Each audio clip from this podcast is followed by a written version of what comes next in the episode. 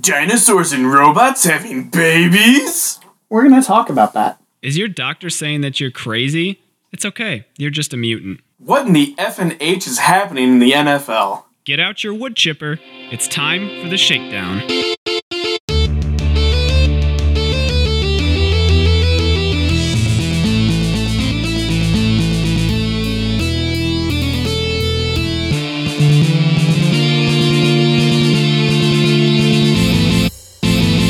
Everybody, and welcome to episode 7 of The Shakedown. I am Austin Stevens, with me as always, Dan Schweizer, and Dylan Webster. This week's episode is brought to you by buttons. Do you like it when people make you angry? That's called pushing your buttons. Alright, so today we're just starting right off the bat with Geekdom. And Dan will be talking to us about the new game Horizon Zero Dawn.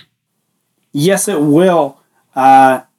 A little bit of... You're an it now? Yeah. You call yourself an it? Yes, I did. Are you one of those gender fluid people? No, I'm not. Of those days where you're not a he or a she? Or sorry, I meant like it as in the segment will be on...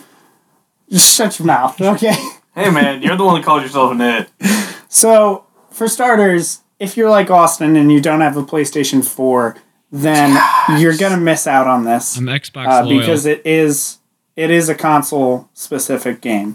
So that's kind of the downside to the game. But yeah, outside of that, play it. Oh my gosh, it's so fantastic. So the concept is it's post-apocalyptic Earth set, like, I think it doesn't really ever say, but it seems like it's 300 or 400 years in the future from now. And it was an apocalypse brought on by basically humanity reaching too far with our technologies, so the robots killed everyone. Of course. Except not everyone. So except for like 4 people. Yeah, like 4, and they repopulated, and so everyone's inbred and stupid, but... Populated quickly. But it's visually absolutely stunning. I sent you guys that screenshot. Yeah. From in-game. Man. Visually stunning. Gameplay is really fluid.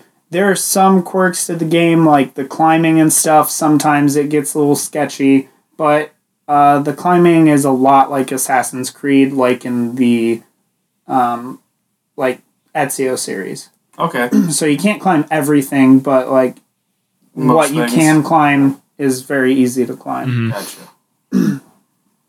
What kind of game is it? And, like, what would you compare it to? I would compare it to probably like Far Cry. Okay.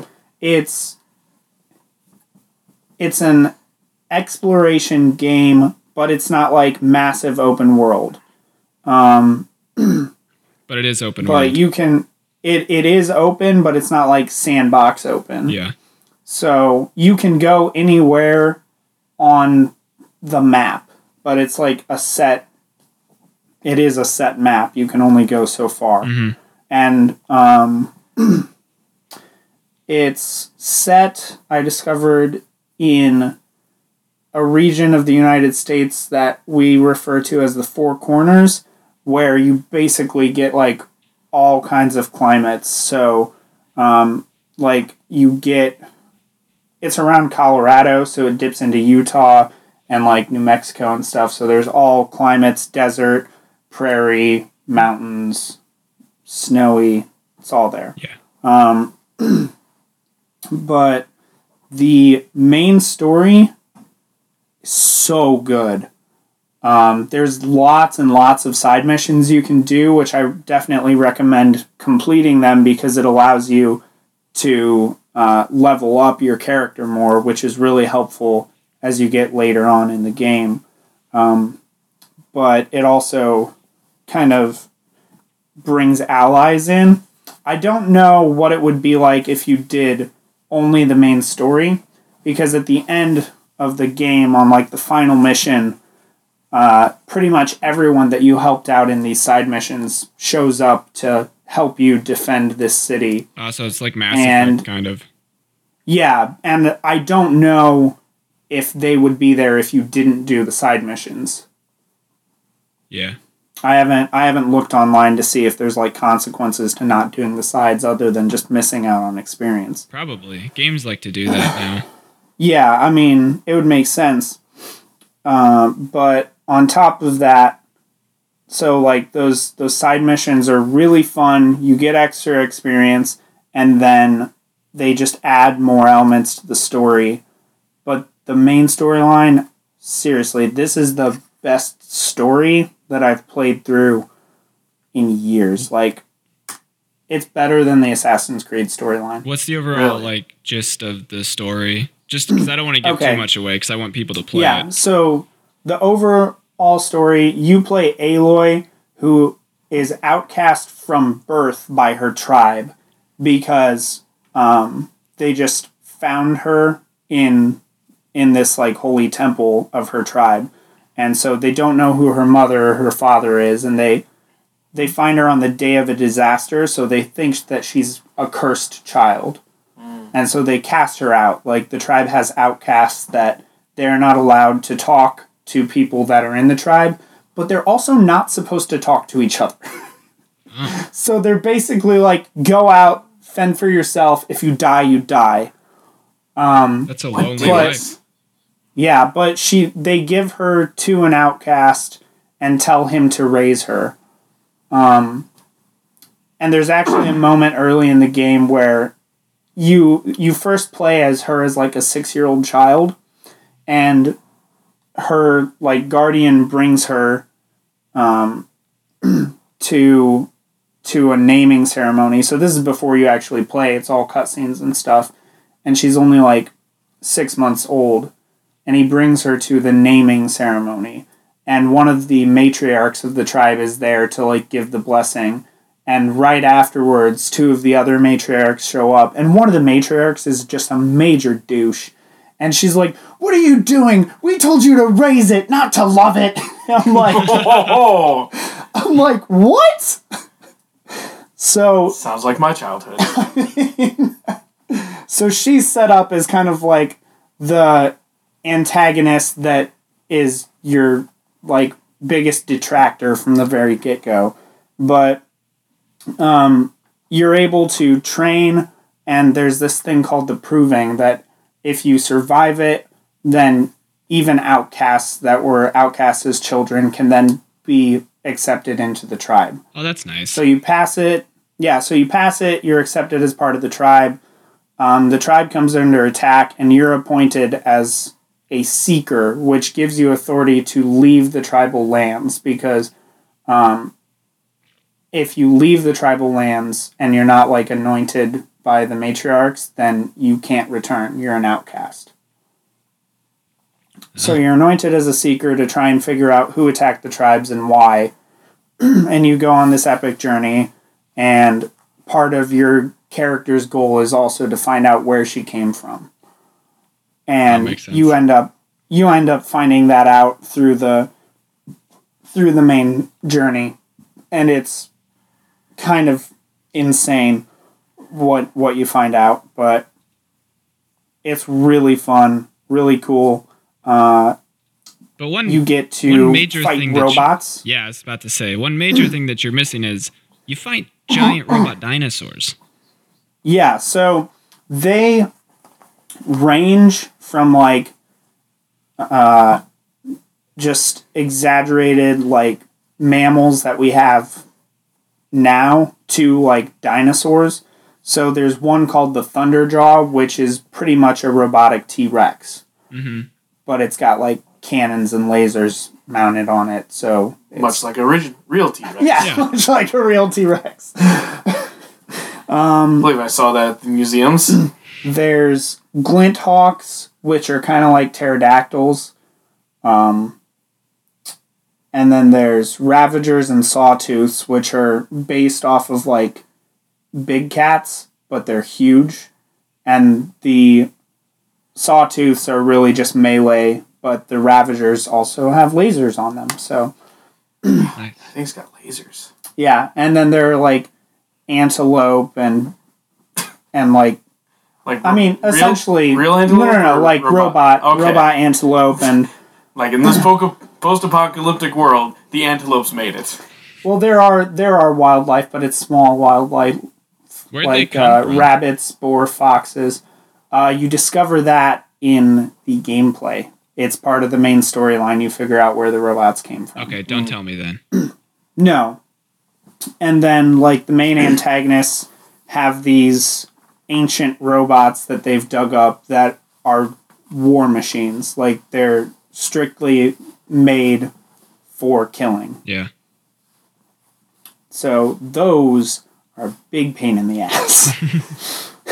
This girl kind of looks like Ygritte from Game of Thrones. She does a little bit, because I mean they're tribal, so I mean it's not high tech at all, with the exception of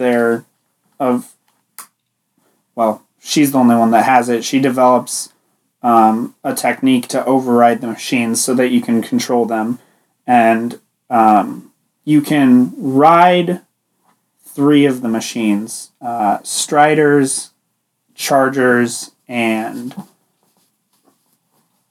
something else, I don't know. It's like Broadhead. It looks like a bull, pretty much. Ooh, okay.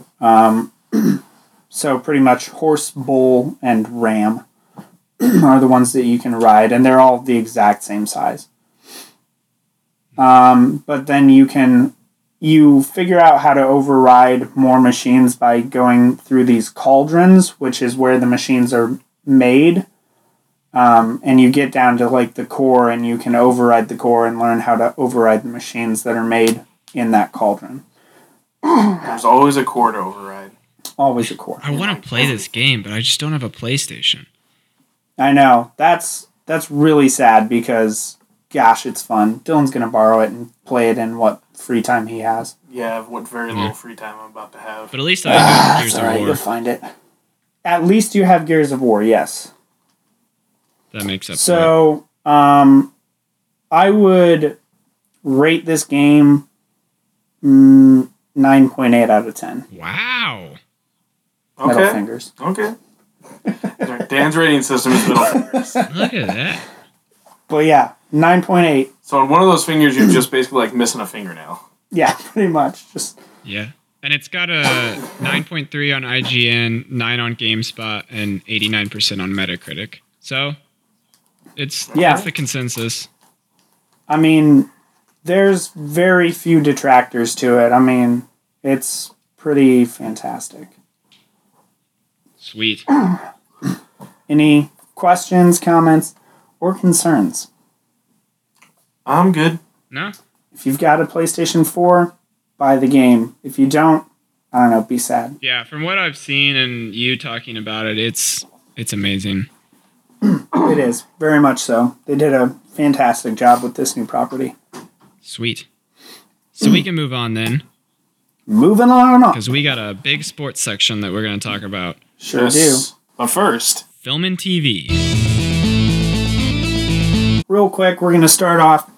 I shared on the Facebook page a list. I think it was from comicbookmovie.com. But I'm not positive. And it was top 50 superhero roles in a movie. And I just have a few notes on it. So, number 1, Doc Ock from Spider-Man 2.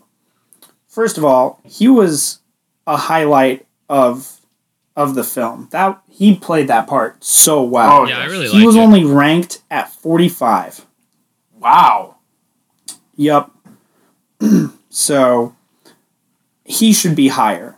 Yeah. Man, I was way off. This was from Hollywood Reporter. So that explains why their rankings are messed up. Mm-hmm. Then we're going to get into the two established Spider-Men that have had their own films. Andrew Garfield is ranked at 41 on this list. Tobey Maguire is ranked at number 10. I hate Tobey Maguire as Spider-Man. It's not a good Peter Parker. I mean, I've seen it all the time on the internet where people are like, kids will never know the real Spider-Man. It's a picture of Tobey Maguire. I'm like, no. Yeah. Like, he never did it for me. He was okay in the first Spider-Man movie, but that's because the first Spider-Man movie was a really good Spider-Man movie. Yes. Yeah. I think just how he played the part in the third one completely ruined it for me. Yeah, I mean, the third one ruins the trilogy overall. Yeah. But... so that's messed up. The disparity between those two, so wrong. Next one on my list, Margot Kidder played Lois Lane in the original Superman movies. Yeah. I felt she was overrated. She's ranked all the way at number 12. Really? Now, when you consider that she was placed ahead of Chris Evans, Ryan Reynolds, and Tom Hiddleston. Oh! What? And for their Captain America, Deadpool, and Loki roles, respectively. I'm sorry, how... She's placed... She did do a really good job as Lois Lane, but placed way too high. How is Tom Hiddleston not in the top 5? I know. Well, the top 5 are pretty spot on. I'll get to that. Okay. Next one, another way too overrated one, Michelle Pfeiffer... as Catwoman in Batman Returns. Okay. Overrated at number 9. What? Number 9. That was a terrible portrayal of Catwoman. Gosh. It was a decent portrayal of Catwoman. It was so weird. It was weird because the movie was weird. Yeah, because Tim Burton is just not in the right mind. But I mean, while we're going down the list of overrated people, Gene Hackman's Lex Luthor at number 8. Yeah, I'm sorry. It's the best Lex that we've gotten. Yeah, but how many Lexes have we gotten? Two. Yeah. Yep. I mean, still, it's no. They made him way too cartoony of a villain. It was ridiculous.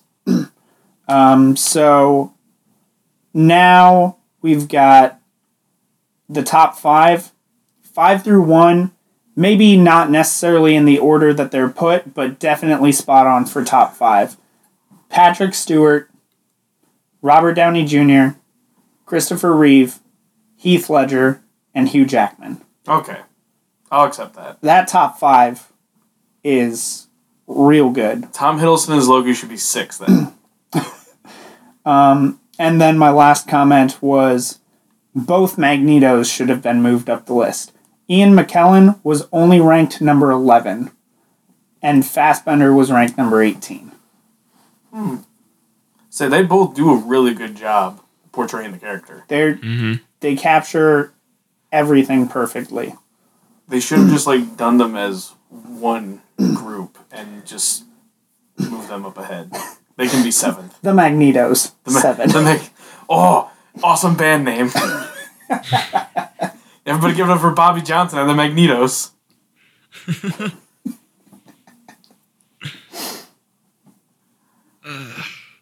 That's great. So do you have any other notes on that?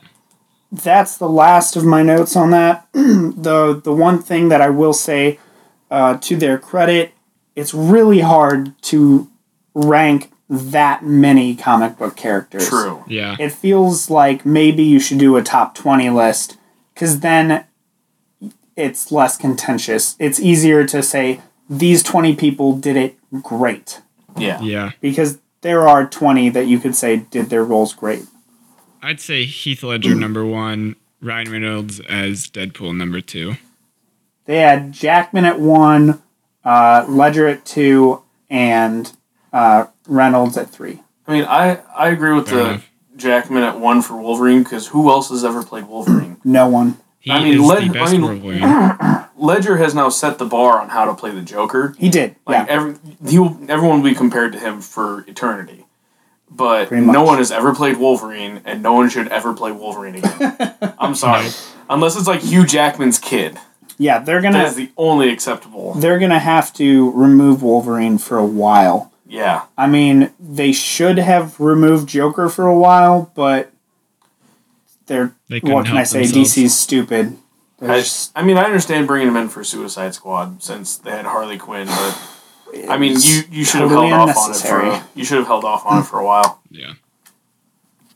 Damn it, DC. Mm-hmm. All right. So Legion. So let's move on. Yeah. Legion.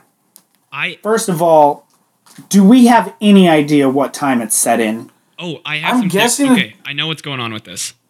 Okay. Okay, you go ahead then. Okay, so first of all, I love this show. Oh, it's so good. And so the time setting is the show unfolds for the audience through David's perception. And so because he is a little messed up in the head, not everything is as it seems. So new things to him look like they're present day, but things like from his past. So like his sister dresses like she's from the 70s. Yeah. So that explains why she looks like she's from the 70s. Yeah, because she's always going to be his young sister from all those he has all these flashbacks of them as kids. So he sees her like that. Yeah, so that's how he perceives her. Yeah, that's not how she actually looks, but through his perception. Yeah. So it's set present day, or maybe even a little bit in the future, but we see everything through David's point of view. And so that's why some things are old and some things are new. So that's why the entire show is just so weird. Yeah. Because I actually thought about that when I was watching this last episode, because there were less, like, jumps around, but because he was also... Like, the last episode I saw was episode 4, and he was asleep through a lot of it. Right. So there weren't as many jumps, and there wasn't so much weird stuff. I'm like we must just be seeing it through his mind. That's why it's so weird. Yeah. He has no clue that he's got abilities. He just thinks he's crazy. That makes a lot of sense. Yeah. That's how I perceive the time. That's your theory? Yeah. It's a strong theory. Mm-hmm. It makes sense. And it's the weirdness and all like the visual stuff that makes this show so awesome. Because it's so different than anything else on TV or even in movies. Like Doctor Strange was maybe the closest thing that would come to this. But this is just like the lighting and the weird visual sense, like flickering stuff and all that. Episode 3 felt like a horror film. The whole episode. Yeah. And that was... really interesting to me because first of all, I was watching it alone in a dark hotel room, so all kinds of creepiness factor there, but also I mean I'm in that film class and we talked about horror genre recently, so that was all kind of fresh in my mind. I was like, this is totally just a horror film that I'm watching right now. It was great. It freaked me out. Like, the Yellow-Eyed Demon is creepy as hell. Goodness gracious. And the world's most angriest boy in the world is just weird. Spooky. Yeah, it's...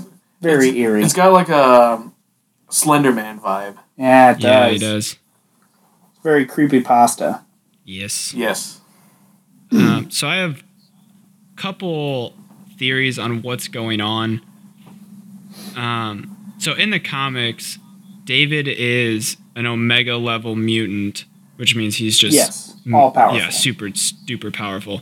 And he has a bunch of abilities, but all these abilities are tied to his multiple personality disorder, and each personality has their own power set. Yeah, and I wasn't sure at first if that's the route they were going for the show.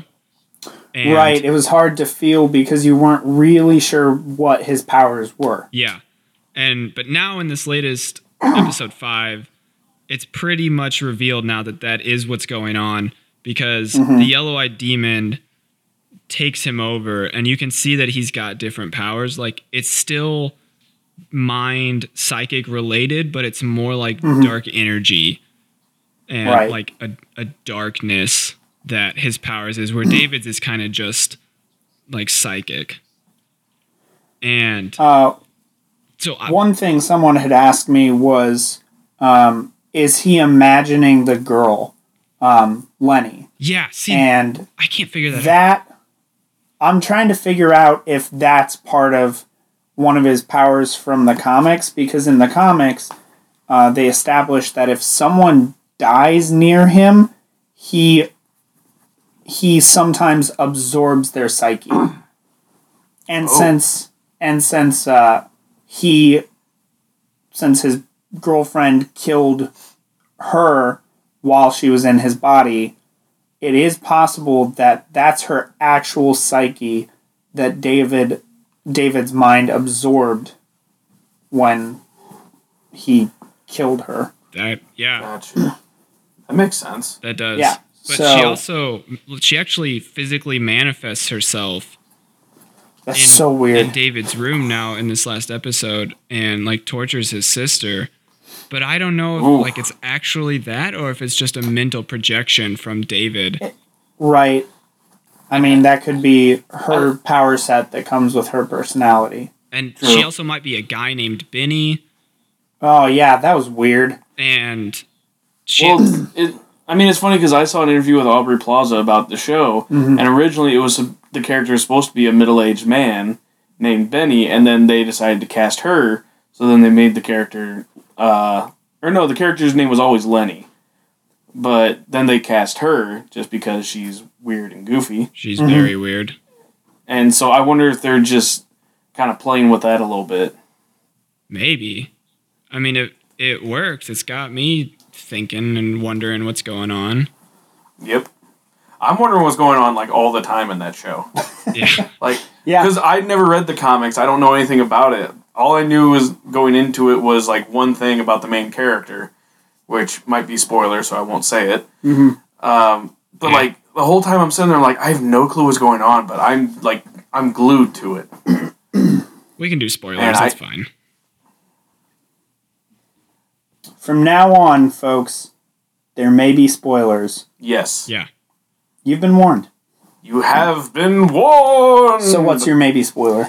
That David is possibly Professor X's son. Right. And that's still possible, because we find out that possible. We do see his dad. We don't see his face, but you're like, that's not Professor X. But now... Yeah. Well, he's not in a wheelchair. I mean, we've looked up through David's young eyes at his father. His face is just kind of... Blurred. Not blurred, but shrouded in shadow. So, and mystery. you can make out his face a little bit, but you can see that he has, like, thick glasses. And hair. And hair. I mean, big factor there, but not Professor X with hair. But we find out not glorious David is adopted, so he still could be... He still could be. Professor X's kid. What if he's Professor X's kid and he was adopted by Beast? I would buy it. Don't think that's it.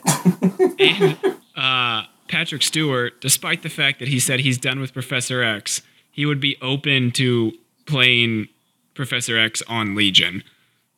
Oh. Like making a cameo. But it was just like one of those passing funny comments. But that would still be really awesome. Can he drop a bunch of F-bombs like he did in Logan? Because that was awesome. Yeah. But one thing I don't know about is... I don't know if it's just David and the parasite or if it's like it's David and the parasite and the world's most angriest boy in the world and Lenny and Benny, and if they're all separate personalities or if it's just David and then the Yellow-Eyed Demon and all of these other things that are going on are all tied together. Oh, okay. So you're wondering if the Yellow-Eyed Demon brings on the others? Yeah, so I don't know if it's just two personalities or if there's like six personalities. I mean, because it's kind of hinted that Lenny and the Yellow-Eyed Demon are kind of the same thing. Yeah. But also maybe not. I mean, that can make sense because it does seem like every time he sees the Yellow-Eyed Demon that he switches to another memory, which could be him switching to another personality. Kind of my assumption of it. You know what just struck me? That in the episode, in episode 4, struck me as really crazy. The fact that they never had a dog. Yeah. Oh, yeah. Like, what was that? He just imagined the dog, I think. He just imagined the dog. That's crazy. But, like... why imagine a dog? Why not imagine a person? Well, like, kids have, like, imaginary pets. Mm-hmm. And now, like, as he's older, his memories have been tampered with. Like, he could just think that the dog was real. Because, like, already just a normal person, you can't trust your memories. And David has multiple personalities and a parasite living in his brain that is actually altering his memories. So, basically, trust nothing. Nothing is true. Everything is permitted. Damn straight. That's what Ezio taught me. Mm-hmm. And Altair. Mm-hmm. And Connor. Kind of. So Connor didn't. Not much. So final note before we move on, because we're kind of wrapping this up. One great thing about this show is rarely do I ever think that this is an X-Men show. Oh, yeah, right? Yeah. So tonally different and really well done. It's just, it feels like a standalone. Like, I'm never expecting, like, Beast or Cyclops to show up. Mm-hmm. And even if they did, it'd be a little weird. Well, like, really the only similarity between the two is that they openly call themselves mutants. Yeah. Like, that's it. Like, if they called themselves something else, you would never think it was an X-Men or related to X-Men at all whatsoever. No. Yeah. Other than, like, some symbolism. Like, there's the X and the O on Legion. Yeah, exactly. In that room at the resort or whatever they're at, the X and the round window. Like, that's a nice little touch. Yeah. But other than that, like, it's its own thing. And it's so great because we all love superheroes and we want everything to be connected, but it's great to just sit down. And Logan was the same way. Like, just to sit down and watch a superhero movie that doesn't have to have other things in it or even think about it being a superhero thing. Right. Yeah. Agreed. So, with that being said, let's move into sports. For our first sports super section. Oh my goodness. Because so much happened in this past week. So much happened.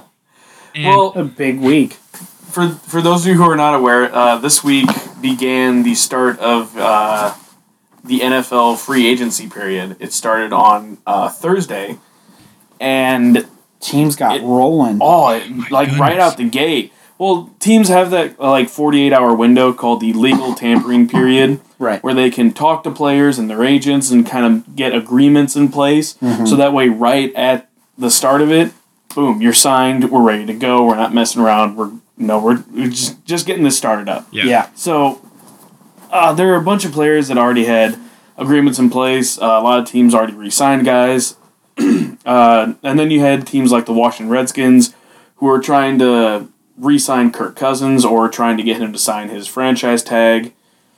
Trying to get that situation figured out. You have teams like the Bears who are trying to re-sign Alshon Jeffrey and bolster their team for the next few years. I suppose it should be said that Thursday was big for everyone except the Bears. Yeah, the Bears really fell down on day one, but I'll get to that later. Yeah. The big story out of day one of free agency is the trade of Brock Osweiler from the Houston Texans to the Cleveland Browns. Oh my gosh, when you text us this, because you're texting us updates like every 10 minutes. Yeah. Well, it was funny because I was at work, like in between shifts. Yeah. So I'm sitting down talking to my boss about stuff, and then I get the update. I'm checking my phone while she's talking to me because I'm not a very good employee. And I get on Twitter and I see where there's a possible trade. So I turned to her like, do you mind if I turn the TV to something else? She said, yeah, that's fine. So I turned to NFL Network, and about the time I'm flipping, that's when the trade went down. And I was like, this is incredible. Yeah. So then immediately I'm texting you guys to let you guys know. Yeah. Right, because now the biggest thing that comes out of that, I mean, first of all, the Browns are stupid, but we all already knew that, is that now the Texans are free to sign Romo. And they will. That's true. I don't know. Like, well, first off, Romo has to be released. They did. No, he has not been released yet. The Cowboys have held on to him. They're trying to trade him. Because I thought I read that they had released him officially. Yeah, they have not released. They officially did. Well, they said they were going to release him, and then they didn't. Reneged. I think they're still trying to. They're still trying to find a trade partner, which I think is very. I don't think it's very probable, but he released a video on Instagram because he's been on Instagram for like 5 days now, and he basically was saying goodbye. But didn't say who was saying goodbye to, because retirement is still a possibility for him. Mm-hmm. If nobody wants him, he can go off and retire. Networks have already said they'd be willing to have him work for them.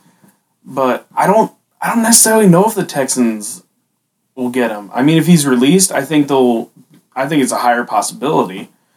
But as of right now, I don't think they've officially released him yet. Yeah, from what I'm seeing actually now, I'm looking.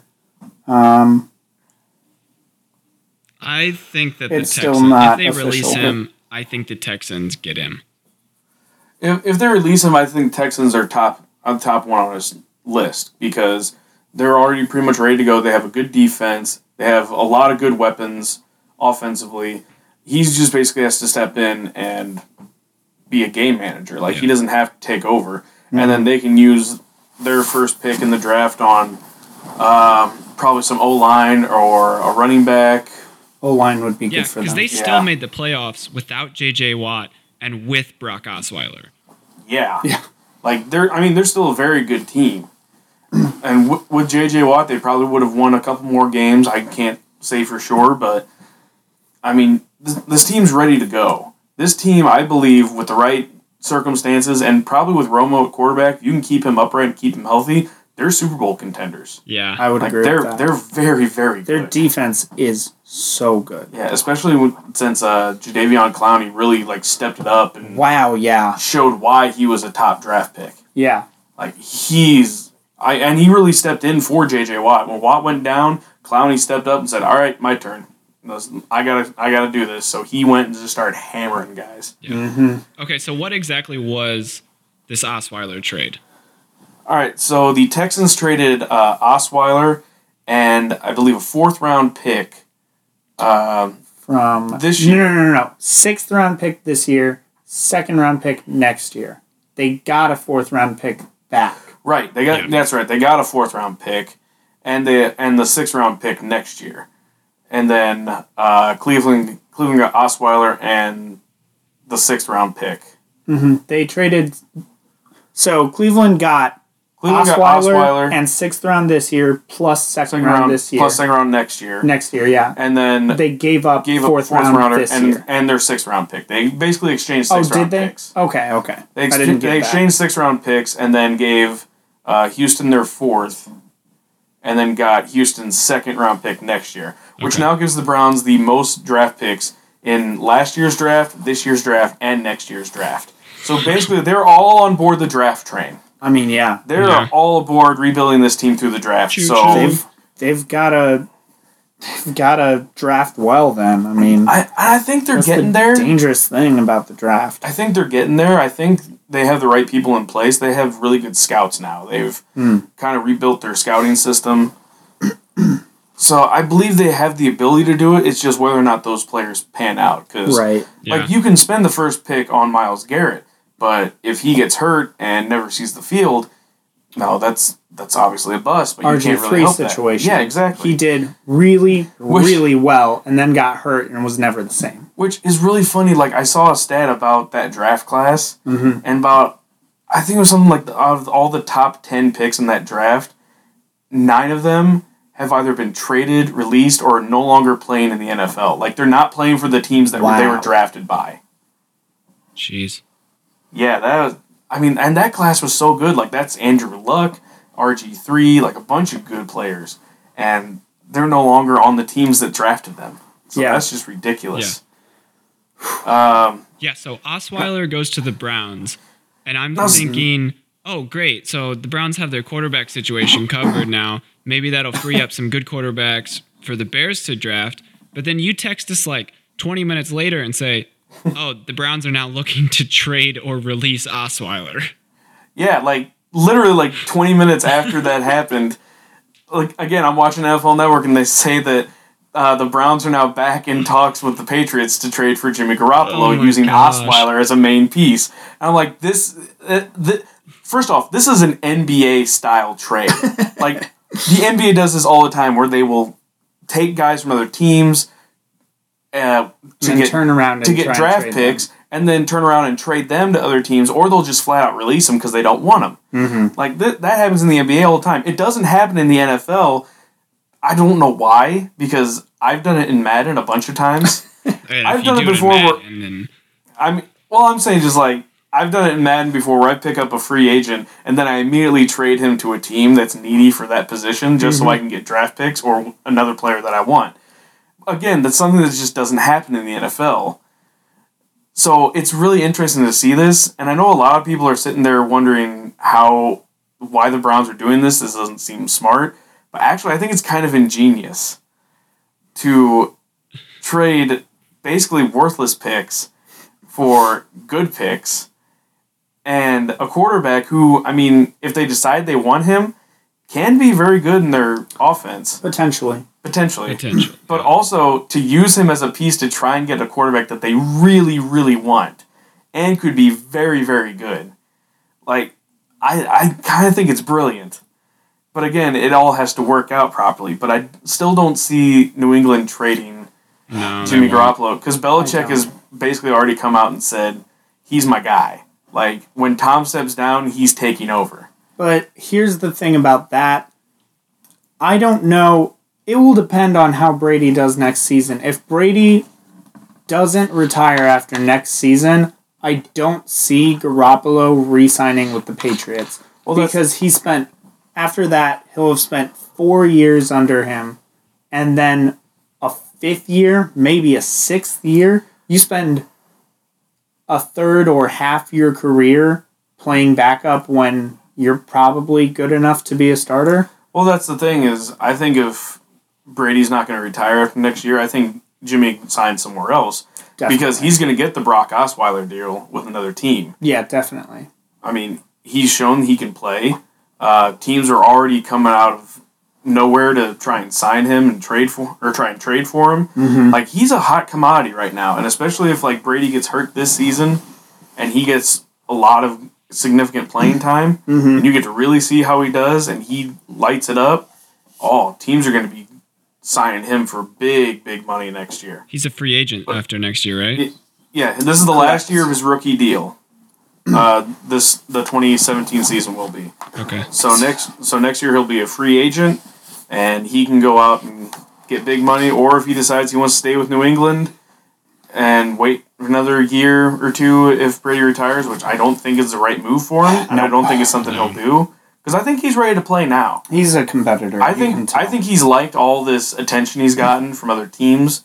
You have teams like Cleveland, Chicago, San Francisco, I think Washington looked at him in case they didn't get Cousins to sign his franchise tag. Mm-hmm. Like, he's had a bunch of teams looking at him. He's just like, wow, like I can really go to another team and start and do something special. So I think he's ready to do that. Yeah. Okay, so what else crazy happened this week? Kirk Cousins basically asked the Redskins to trade him. Oh, really? I missed that. He signed his franchise tag and then went to Dan Snyder and said, trade me. And Dan Snyder told him, don't hold your breath. Wow. I mean, it's so weird. The Redskins like him a lot, but they don't like him enough to give him the big money deal. Yeah. And I understand, they don't want to give him like a 6-year deal. And then he ends up not being good, and they're stuck with him. If that's the case, why did he sign his franchise tag? You have the option not to. He does have the option not to, but he also can't be traded. And and he's not, wouldn't technically be a free agent because they've offered the franchise tag. He has to either sign it or, I don't know. I don't know exactly what the deal is with it. But Alshon Jeffrey didn't sign his tag, and now he's with the Eagles. True. That is a weird situation. I don't know why that was the case. Just seems stupid to me. Well, if he signs the franchise tag, he's guaranteed like $25 million. Ooh, that's a good point. If he doesn't sign it, he could probably get less in free agency. Right. You might be looking at 15 to 19. Yeah, so he's like, if I'm going to sign, I'm going to make money.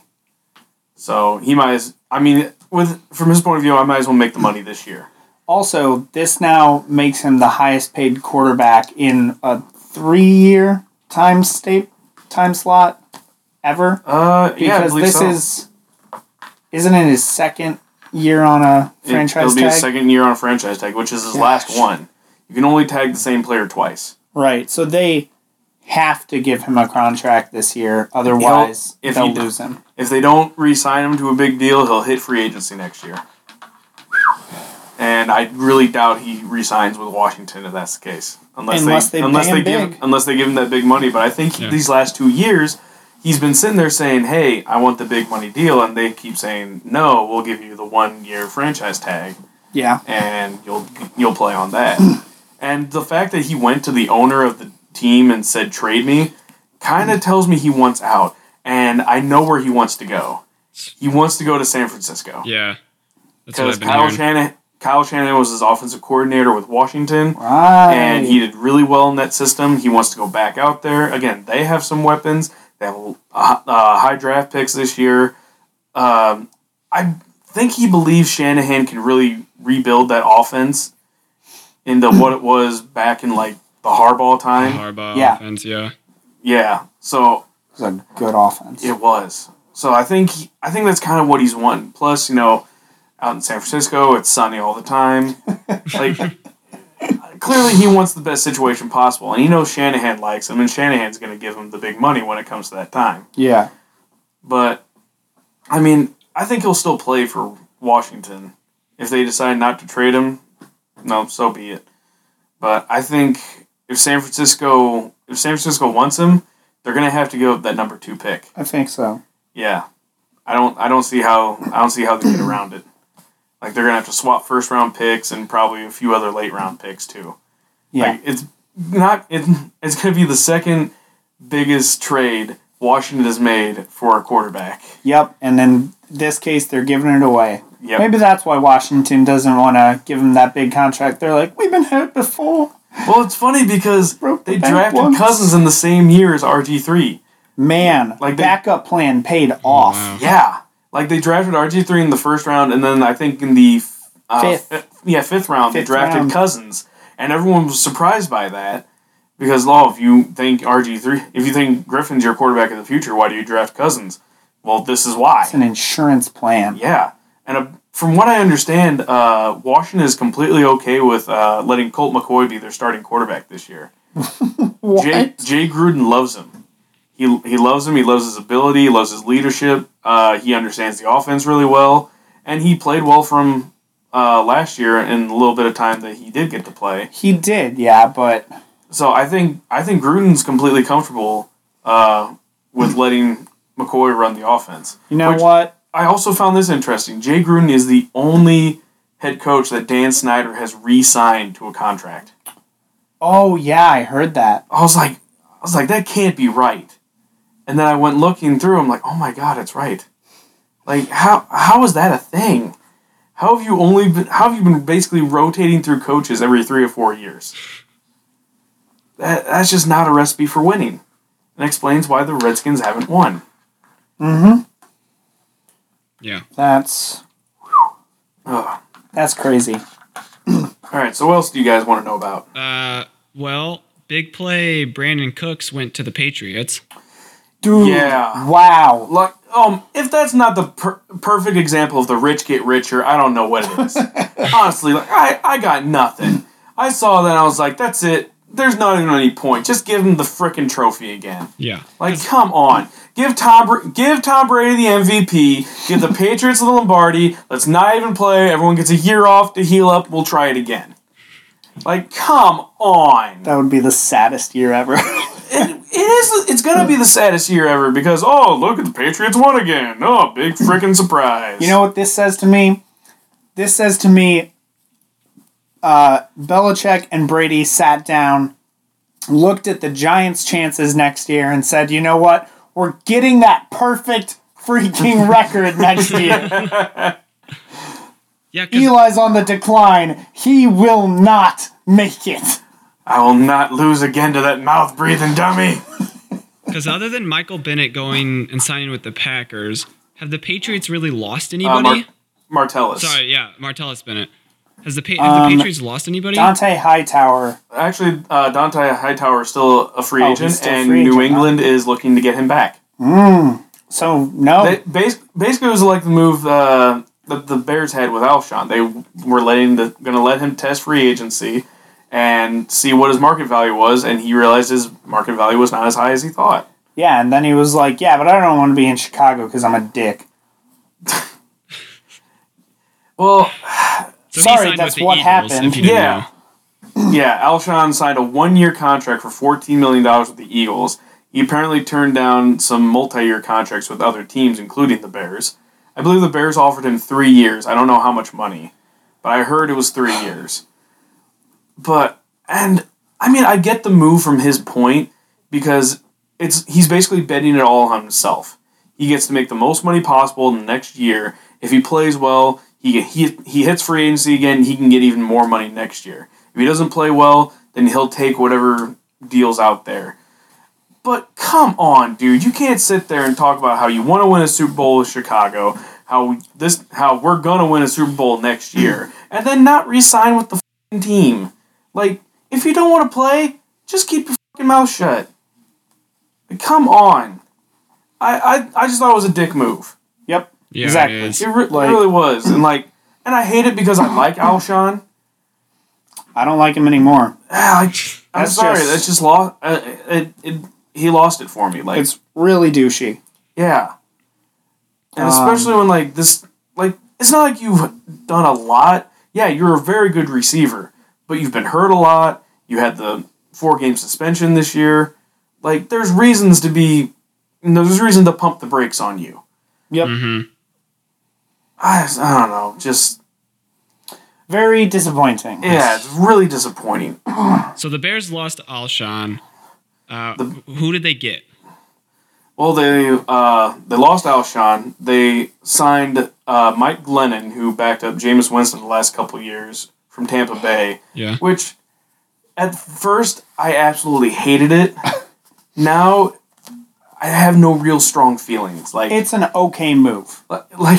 Basically, this is Ryan Pace and John Fox changing the team logo to a slice of white bread.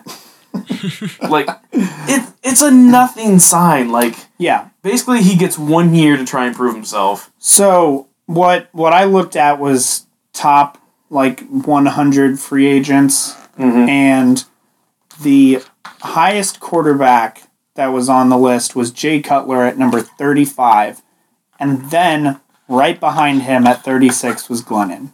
So it's just a lateral move at quarterback for them. Yeah. If you get a quarterback that takes less risks, but he's really not better than Cutler outside of ball security, maybe. Actually, not really. Like, he's about on par with turnovers. Well, yeah, turnovers. But from what I've actually looked, it's not from him taking chances where he's like, oh, my arm is strong enough to do this. It's from misreading coverage. I mean, from the film I've seen, Glennon checks down a lot. Yeah. Like, if that first read's not there, he's immediately like, okay, dump it off to whoever's... Mm. And I don't like it, but, I mean, it could work. I don't know. It's so hard to see because there's not much footage on him in the NFL. Mm-hmm. And the other argument against him is that He played with the Buccaneers, who had Mike Evans and Vincent Jackson. Granted, he didn't get a whole lot of games with both of them, but he still had Vincent Jackson, who at the time was very good. Yeah. And still ended up with a 5-13 record, 30 touchdowns and 15 interceptions in his time. And then a lot of people would say, oh, well, look at the film he had this year when he played. And it's like, yeah, they were down by 20, and the defense is playing prevent. Like... garbage time. Yeah, it's garbage time. There's not much to it. You can credit a lot more of that to his receivers than anything else. Like, I don't know, there's nothing in this that instills confidence. I just like that, I mean, they signed him to 3 years, but it's basically a 1-year contract. Yeah, that's the only year that has there's money. Very little penalty for year two, and then there's absolutely nothing for year three. So, I still think they... I mean, I think they should go quarterback with the number 3 pick, but I honestly don't know at this point. Like, this is the first draft in a long time where I'm looking at the Bears pick, and I'm like, I have no clue who they're going to take. Okay, these are my thoughts. This is my thought. Okay. The Bears are kind of like the Cubs, like 4 or 5 years ago, where they're trying to build this young base and not really going for the big playmakers, because right now they can't do anything with the big playmakers. So they're still looking for that rebuilding, and maybe not this coming year, but maybe in 2 years or 3 years, then they're ready to make that run for the Super Bowl. So Glennon is that bridge QB right now. They draft a QB, they train him, and now they have all of these other young guys around him that may have been in the league for like 5-6 years, but they'll have all this really young talent who have been starting since their rookie season that are ready to make that Super Bowl run. But here's my problem with that. If you were going to do a rebuild, why didn't you do it when Fox first showed up? Mm-hmm. When Fox and Pace first got here, why didn't you start the rebuild then? Why did you basically waste 2 years, and now you're finally going to start rebuilding through the draft, which is apparently their plan? Well, I think last year even was still a rebuild year. Yeah, well, yeah. I mean, these have been rebuild years, but why are you not doing this work to rebuilding? Why, I'm just saying, why are you not trying to rebuild through the draft, like they're apparently going to start doing this year? Like, yeah, you've added some pieces through the draft the last couple of years, but not like apparently what they're going to try and do now. Like, they still went out and got the big free agents. Like, they got a Pernell McPhee, they got Danny Trevathan, they got Jarrell Freeman, they got Akeem Hicks. No, they rebuilt the defense. Or started to rebuild the defense through free agency. I thought we were going to see more of that this year, especially with some of the players that were available. Like, you had a Stephon Gilmore, who would have been perfect for a number one corner. Great. He's a lockdown guy. He's very talented. And they were involved in it and just basically got outbid. Like, they've been very cheap with the higher-end free agents, and that's led to... kind of who they've got now. Like, they did sign Prince Amukamara to a 1-year deal, and all of his money's guaranteed. It's really... I mean, it's basically the same deal Alshon got with Philadelphia, because all of Alshon's money's guaranteed, too. But it's a prove-it deal. Yeah. You get 1 year, you show up, we'll give you more.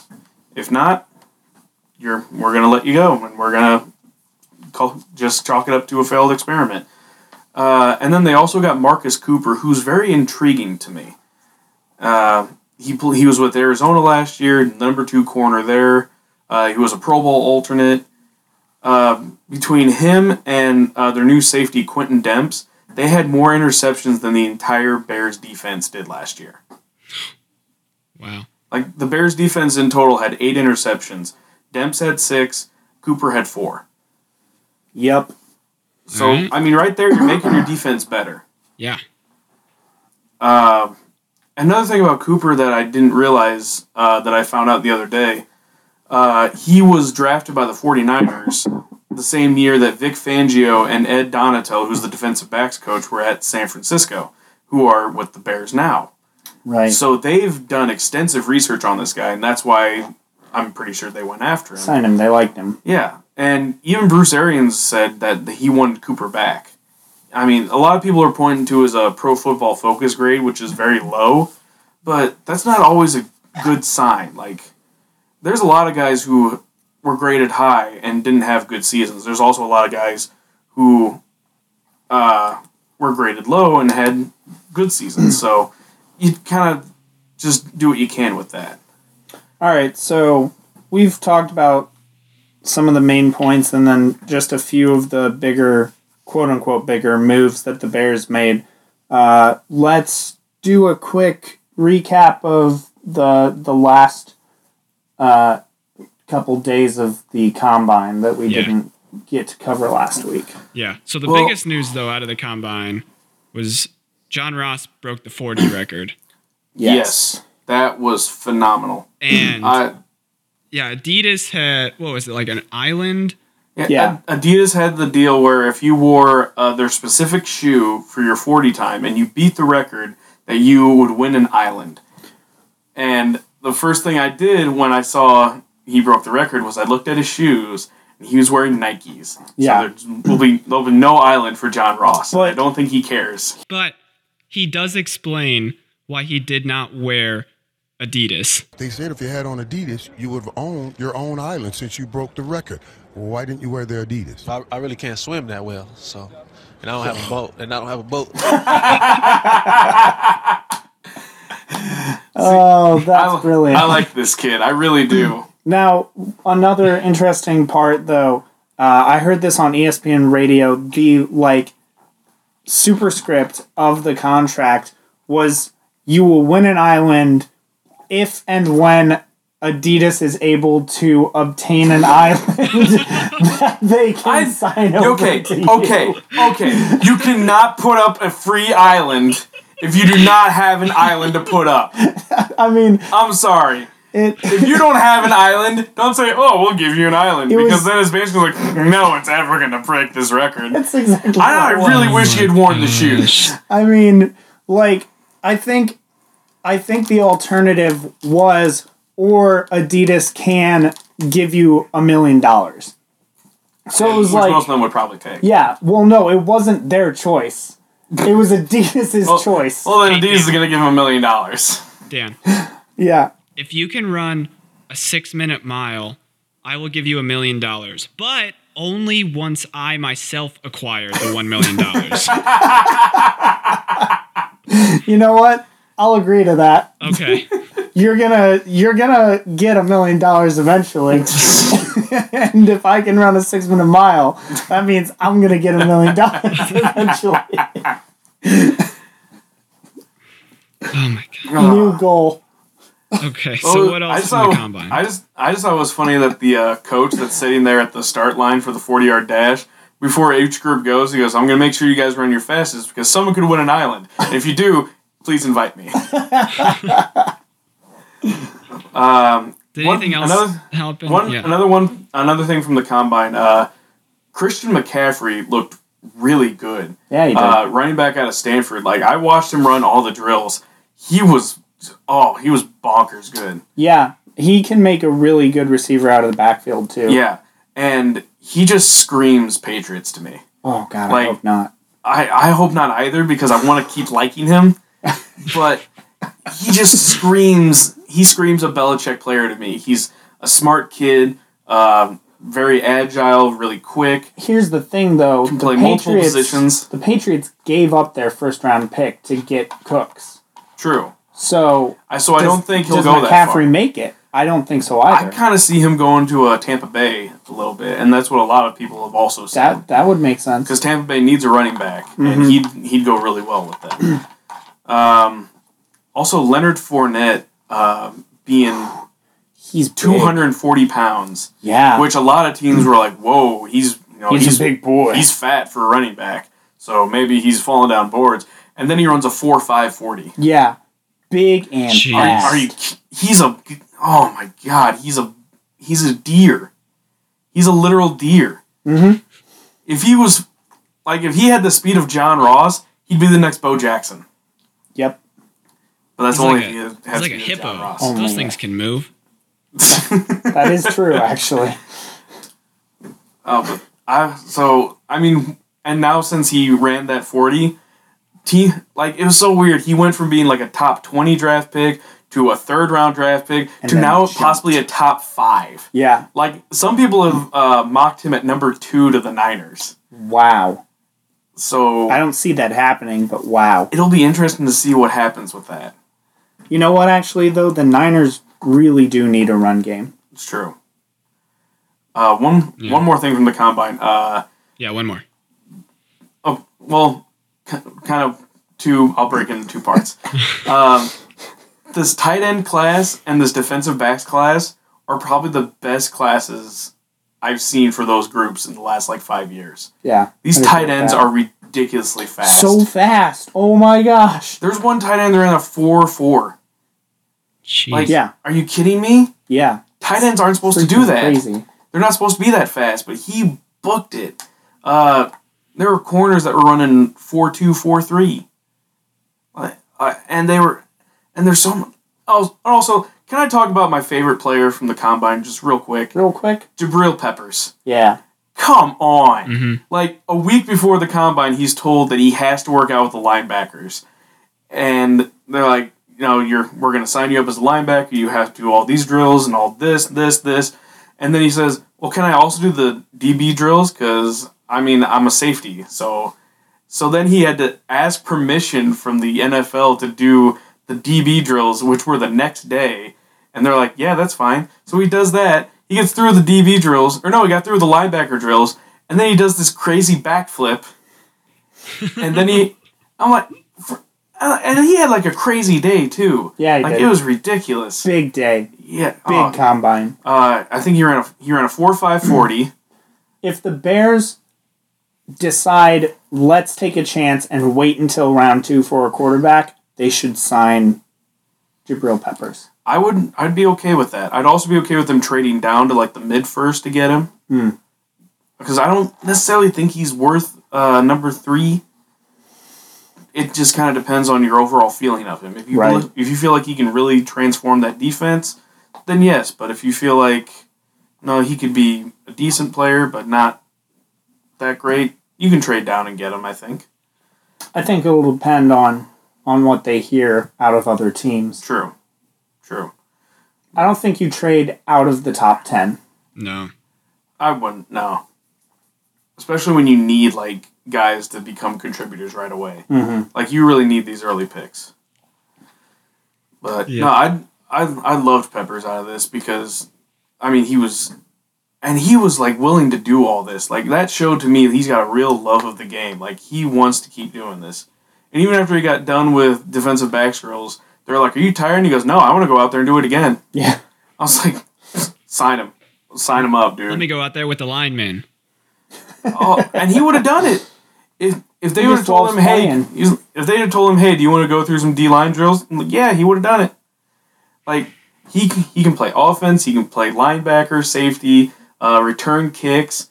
He played Wildcat quarterback for Michigan. Oh, he literally did everything. So I love this kid, and any team that gets him is going to be really happy with him. And he's just going to be one of those guys that runs up to the coach and says, "What can I do?" Mm-hmm. So I really like him. After I watched him in the Combine, I like him even more. Sweet.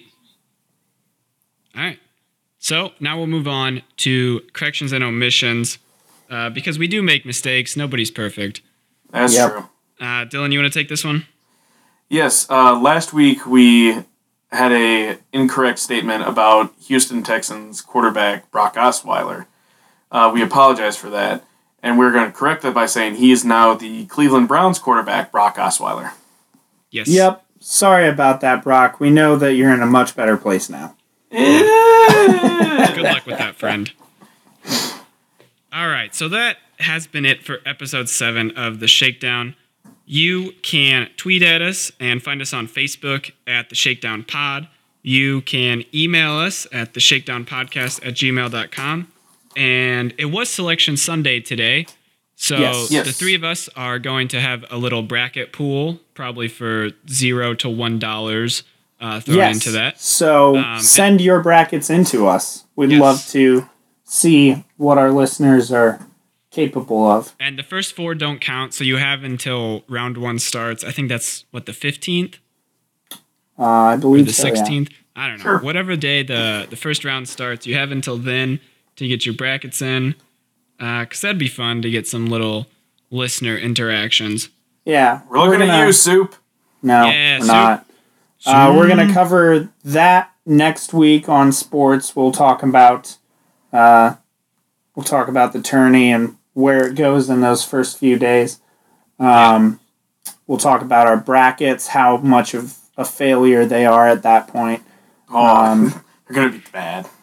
I apologize in advance if we have Soup on. So sorry for your ears. Yeah. Yes. I don't know yet. He's probably going to talk about Northwestern for like the entire time. That makes me want them to lose. Yeah. Immediately. Yeah, exactly. Like, I didn't even want them to get in the tournament because I wanted him to shut his stupid face. But then he'd talk about how they got snubbed. Yeah, and that would be all he'd talk about. Gosh, it's so annoying. All right. So. And we also have our website. Dark Nebula Entertainment, and you can find us in the Shakedown tab. Yep. So next week, tune in. We'll figure out something to talk about in the first two segments. We always come up with something. All right. Well, that has been it for this episode. Thanks for listening.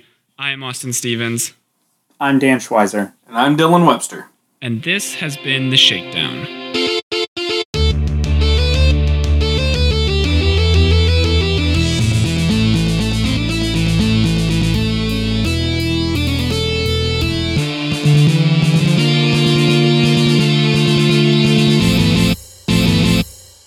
Do you love wearing loincloths and riding around on mechanical dinosaurs? Well, this game's for you.